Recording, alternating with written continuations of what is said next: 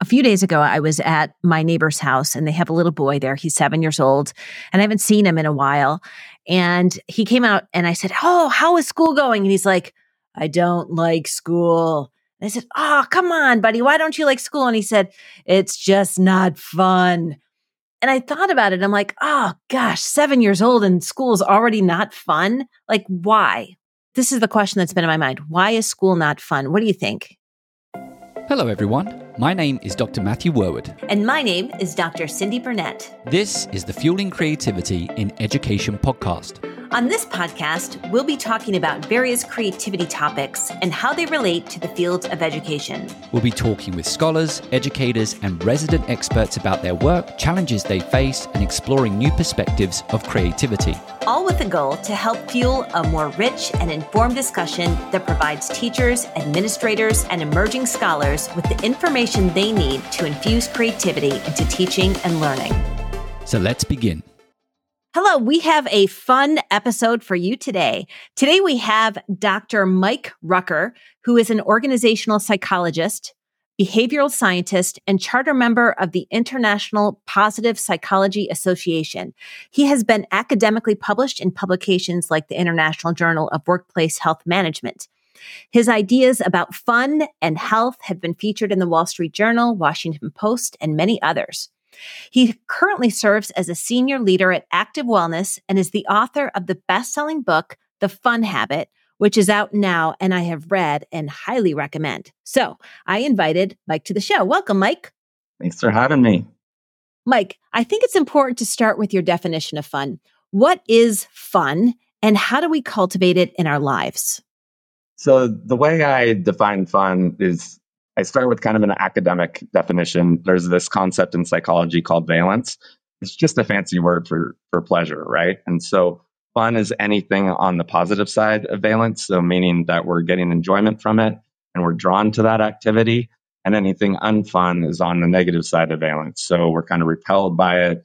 You know, it's hard, it's depleting, and things that you know don't bring us joy.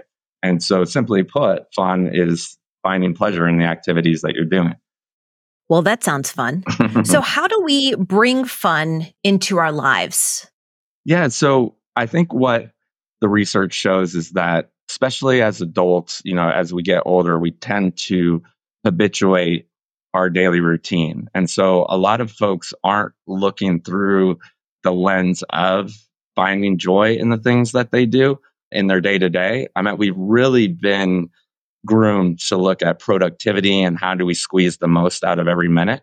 But this idea of how do I also look at the things that I'm doing and making sure that I'm enjoying myself in context becomes something that's also valuable, right?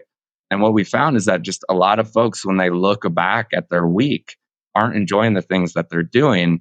And this is starting to have a, a ripple effect that in, in a really negative way, right? We know when folks aren't finding joy in life, it's a slow burn. So, you know, it takes longitudinal studies to kind of identify it.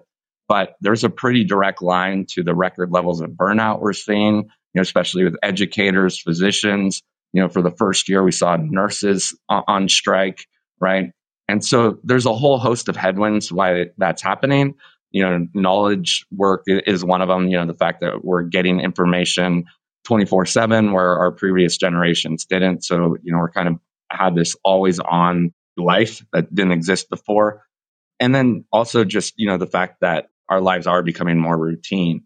And so being able to kind of get that nudge, that invitation to go back and start to say, hey, I have some agency and autonomy over how I do things and how I spend my time becomes important in that context.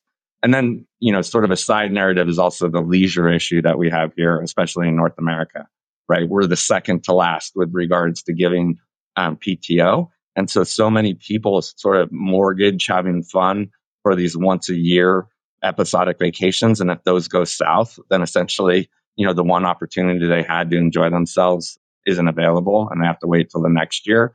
So, figuring out how to sort of work around that problem that we're so uh, leisure poor is also something that needs to get worked on.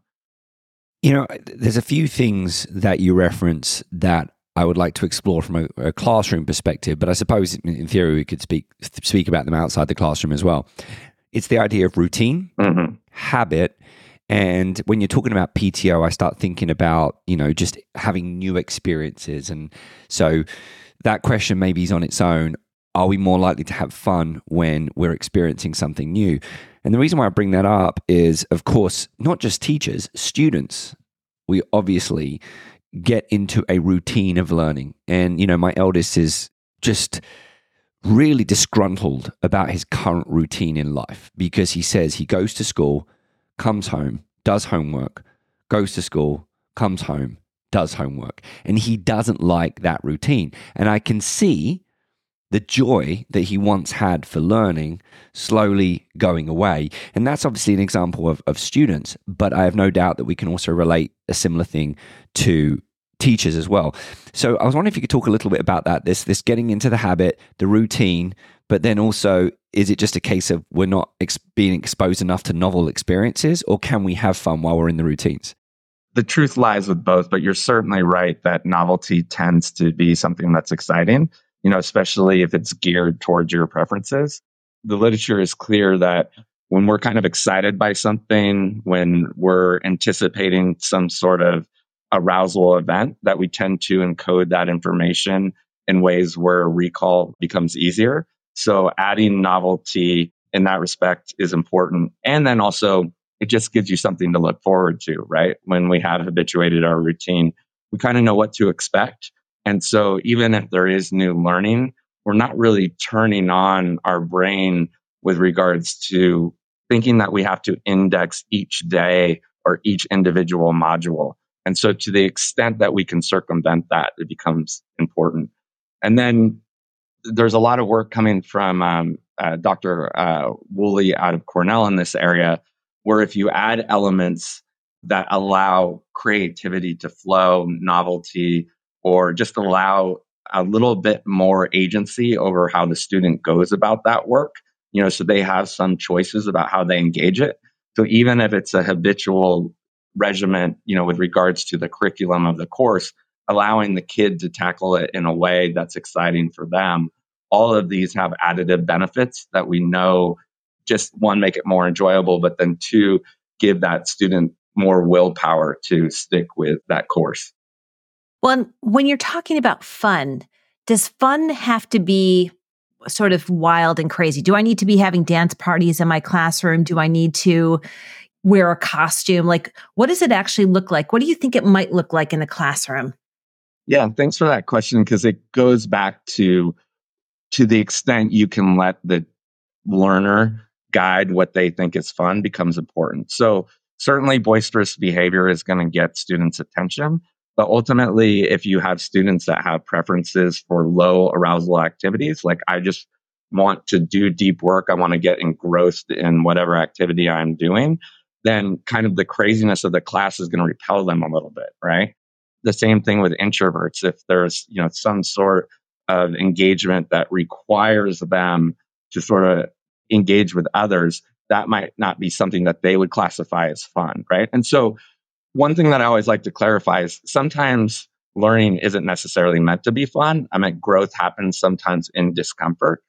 But what I would suggest is that we aren't having enough fun and that it's clearly a useful vehicle for improving circumstance. And so to answer the question, you know, what are elements of it that are modular so that it can be a fun event, but students can pick and choose what's going to make it fun for them even I'm thinking about you know the interaction I've had with my kids' teachers and the back to school nights, and I'm reflecting on the teachers talking about the upcoming year, all of the things that they're going to do, and I just you know thinking right now, I think pretty much every teacher I've interacted with talks about a fun project.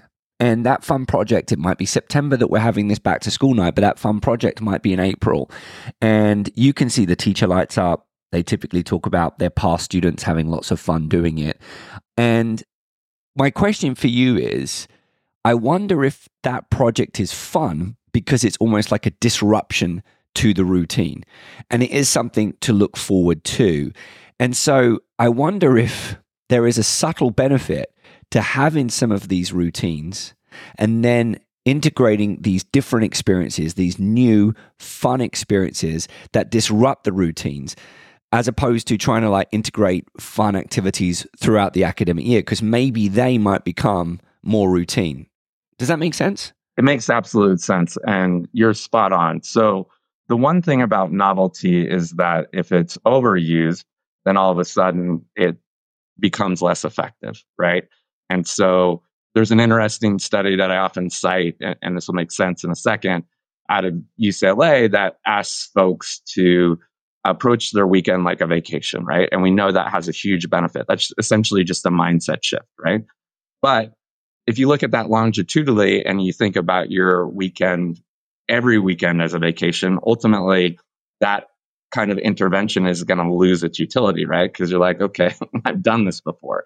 So I use that as an example to answer your question, right? If every week, you know, there's this new thing where you stop to understand why you, why you're in this environment, I think it would lose its utility.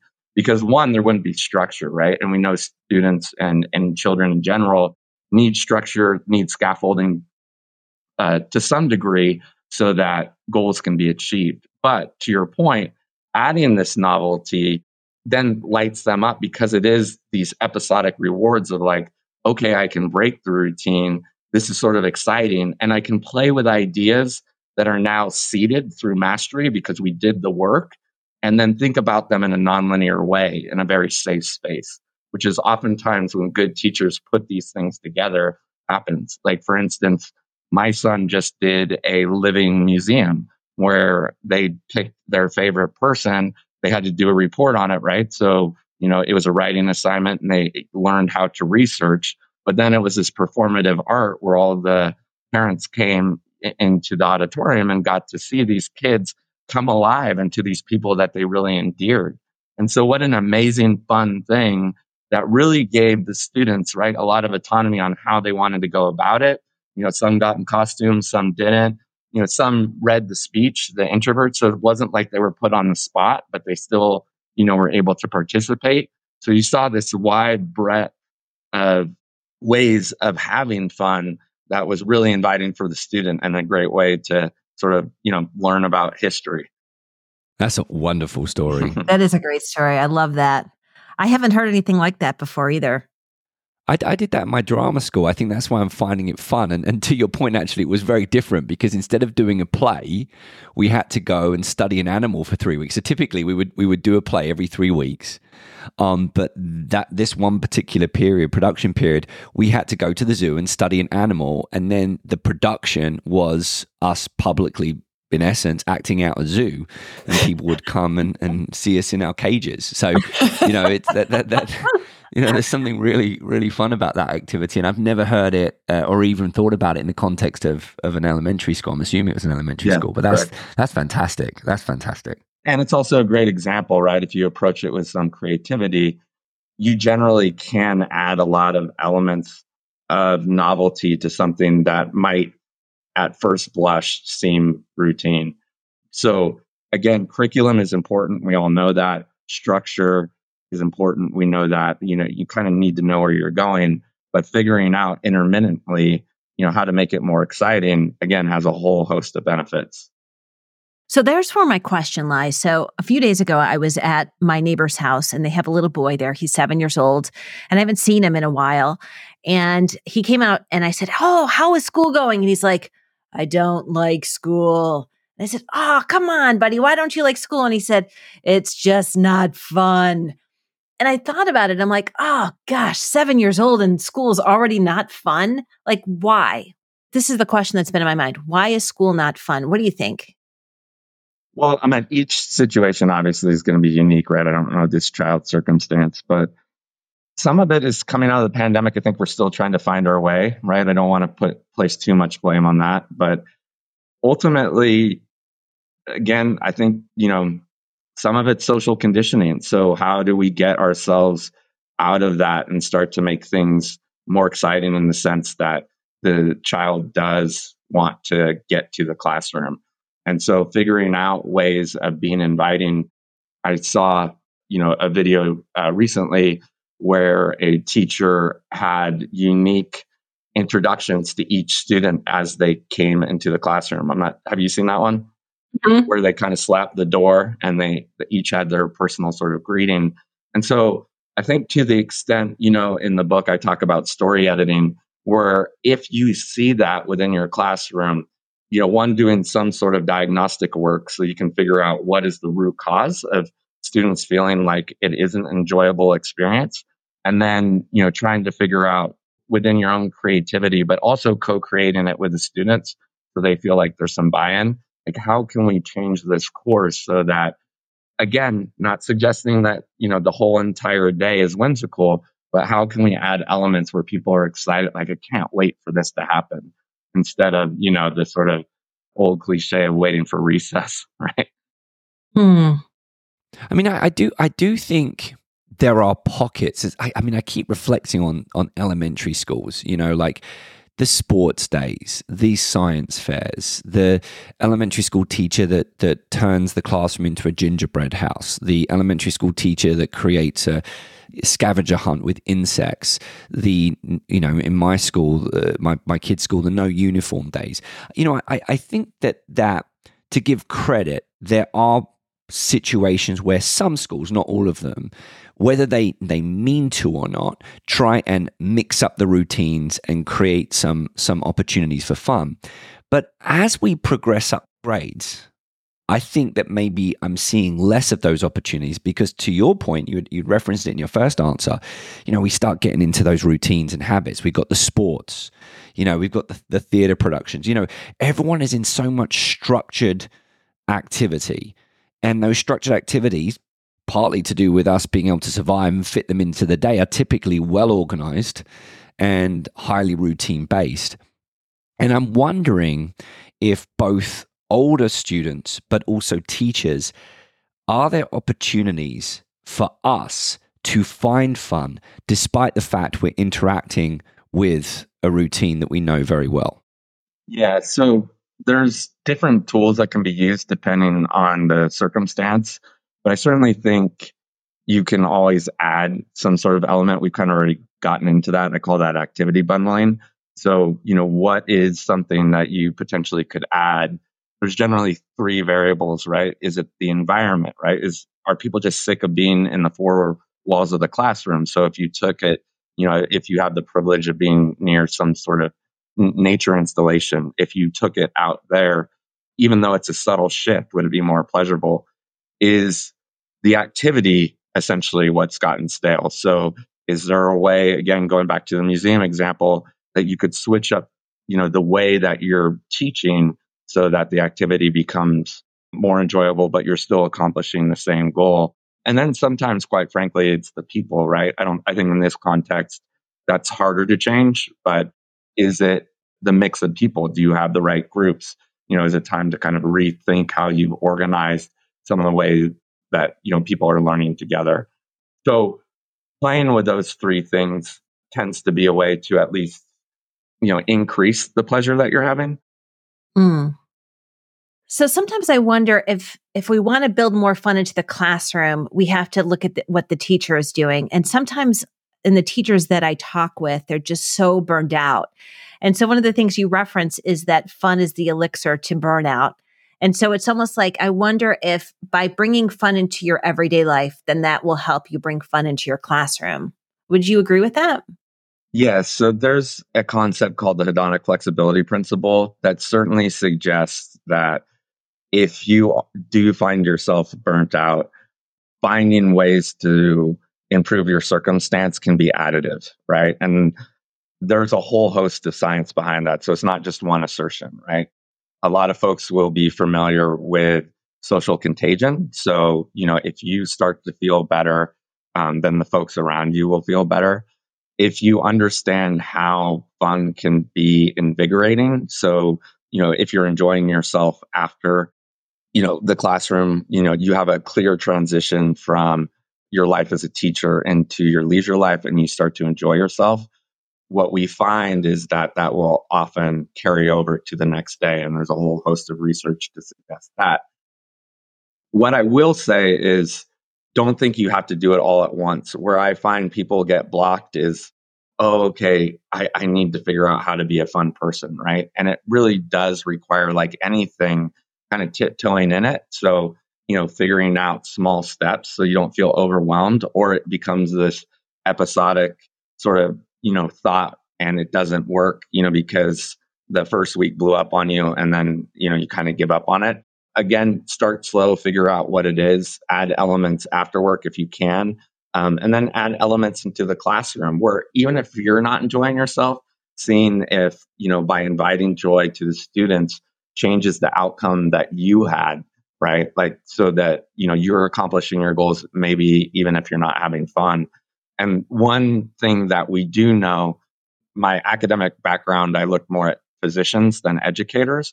But across most vocations that are of service, when you are that depleted, you really start to lack empathy. And for most people that are serving others, once that empathy goes out the door, then outcomes across the board, right? Whether that be patient outcomes or student outcomes, generally suffers.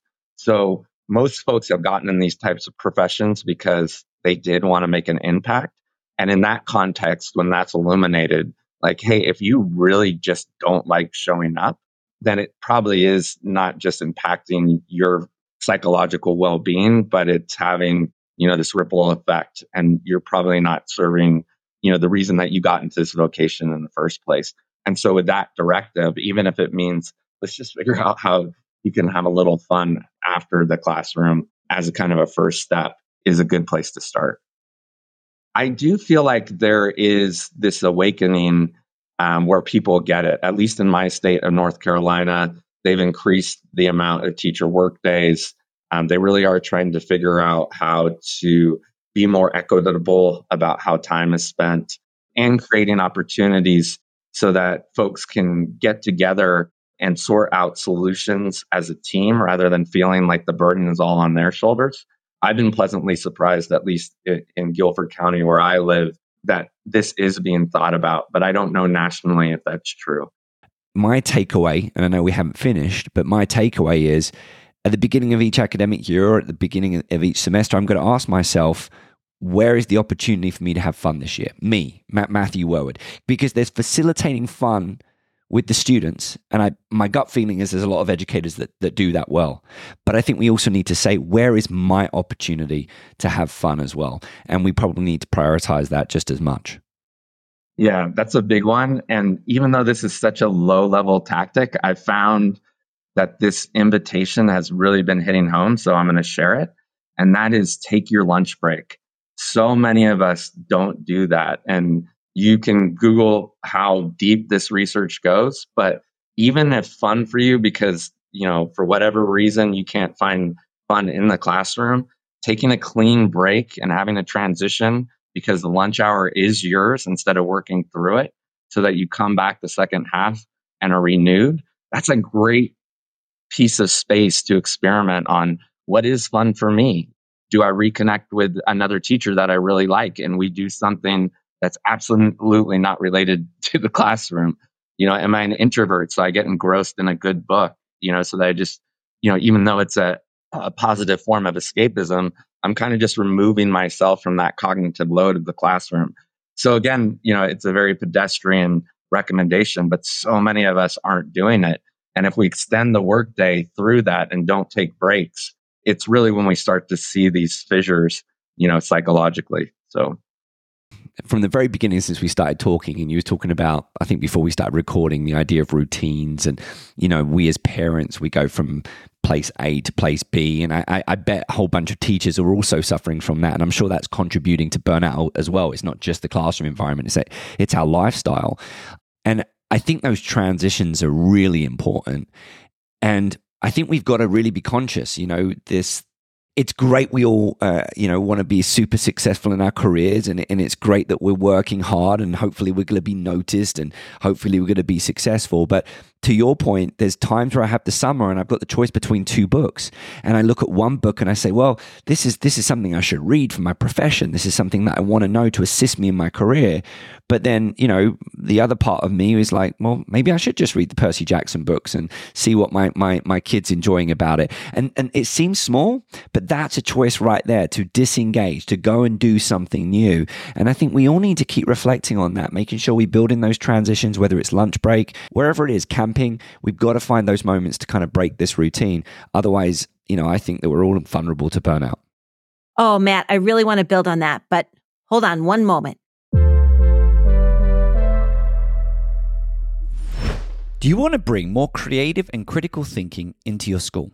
Look no further than our podcast sponsor, Curiosity to Create. Curiosity to Create is a nonprofit organization dedicated to engaging professional development for school districts and empowering educators through online courses and personal coaching. And if you're craving a community of creative educators who love new ideas, don't miss out on their Creative Thinking Network. Get access to monthly webinars, creative lesson plans, and a supportive community, all focused on fostering creativity in the classroom. To learn more, check out curiositytocreate.org or check out the links in the show notes for this episode. So, Mike, to build on what Matt just said, I loved the piece in your book around taking things out and evaluating your life, looking at your day and what agonizes you, and how to take those things that agonize you and remove them and replace them with fun. And the thing that has been an absolute game changer is the nothing that you talk about and how we spend our time on the nothing. So, can you elaborate on both pieces for us? Yeah. So, whenever we build our systems, right, we've been talking about habitual behavior. It's so easy to always add things to a busy life anything that we do, right? We, we tend to add and add and we never take away. And so again, another invitation to be like, look at all of these things. Matt, that was a perfect example. Like I, I had these two books, right? And your mind's like, I'll figure out a way to read both of them. But generally that's not practical, right? And there's a whole host of examples of that where again, especially if you also have children where our lives are so overprescribed because we've kind of just habitually gone through our days that there are aspects of things that we do that we could just stop doing, right? You know, it might be Toastmasters on Thursday night that was fun because you used to do it with friends, but now you just go because you've kind of forgotten that you can de invite yourself. But the other problem too is that when we are at a level of burnout where we just don't have the energy to do anything really. What we do is tend to end our day displacing that discomfort or boredom or loneliness or whatever ails you with things that feel good because they're alleviating us from that pain, but they're not really leading to betterment or filling us up or truly fun for that matter. If we looked at them, let's just take social media use, for example. If we asked ourselves, was that really fun? That hour I was looking at memes? You know, maybe it was the one day that a couple really hit, but as a generality, most people that look back at that time won't even be able to tell you what they did. The same for mindlessly watching television. So I'm always clear to say if you have your show and you're watching it with your partner, and I asked you two weeks from now, how was that hour? And you're like, I love the embrace of my partner. And this show was like I remember the conclusion and I had this moral story. That's not what we're talking about. But a lot of folks are just so tired, right? They'll just surf channels, not really paying attention to what they're watching. And what we know, and again, the big asterisk here is do it in baby steps. Don't try and change your life overnight. You start to replace that time where you're not really, again, doing anything fun. You're just displacing discomfort with things that do light you up, like maybe just, you know, a dinner date with your partner or you know, for a lot of folks, it's taking a class, re-engaging with something that they truly enjoyed, but for whatever reason, that just kind of fell out of their life. Whatever it is, you're reclaiming an hour to three hours in the 168 that you have in a week. So that's another nice frame, right? I mean, 168 to say that you're you can't have control between one and three. Most people won't challenge that. But when they look at their schedules mindfully, they realize like, holy cow, I've kind of lost control of all of it. And so finding a way to look at these activities that aren't bringing you joy, seeing where the low hanging fruit is so that you can sort of reintegrate things that you want to do, and then playing and experimenting with that is a useful experiment. And nine times out of 10, what you will find is that what you thought was going to be cumbersome or like, I just don't have the energy for that actually is filling your batteries back up. And you show up the next day, just like the Cassie Holmes research project that I showed uh, or referenced. And the next day you feel better and you're like, oh my goodness. And then it becomes this upward spiral instead of the downward spiral that so many of us, are, you know, find ourselves in. Okay, Mike, we finish every single episode asking our guests to share three tips that they can offer to teachers or educators about bringing creativity into their lives. Perhaps in your case, introducing more fun into their lives.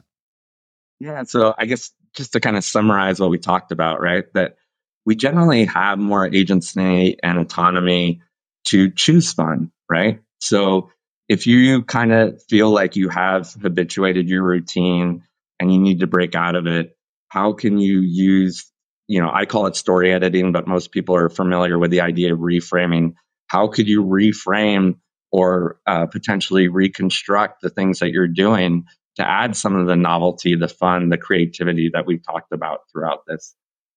You know, number two would be focusing on fun that's already there. Sometimes there are fun elements that are already part of it, but that we're not celebrating what they are. So maybe there's a way to amplify some of the things that you're already doing or getting people involved um, so that you take what you already have, but then uplift that by giving folks a voice or allowing them to kind of tell you what would make that activity more enjoyable. And then the third one would be what can you do to inject fun? And so that's what we talked about as well is that is there a way to completely flip the script, right? The first two are really accessible. And The third is once you feel like you have kind of the wherewithal to flip the script, where can you come in and really get creative, right? You know, create that living museum or whatever it is that would uh, help you, you know, make something more interesting. But then I, I would say, and sorry for adding a fourth one, take heed in what's working and what's not. That's part of the fun of creativity, right? Like some of these things are going to fail.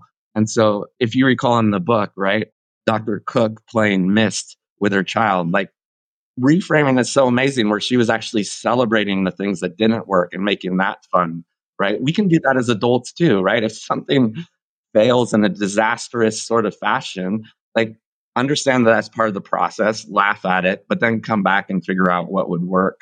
So th- those would be my three recommendations. Well, Mike, our time is up, but we have really enjoyed this conversation. And I highly recommend those of you who, if you enjoyed this episode, to check out Mike's book, The Fun Habit, which you can purchase on Amazon or Barnes and Noble or your favorite bookstore. So if you like this episode or you think someone in your life needs a little bit more fun, we highly recommend that you share this link with them and encourage them to give it a listen. My name is Dr. Matthew Worwood. And my name is Dr. Cyndi Burnett. This episode was produced by Matthew Worwood and Cyndi Burnett. Our podcast sponsor is Curiosity to Create, and our editor is Sam Atkinson.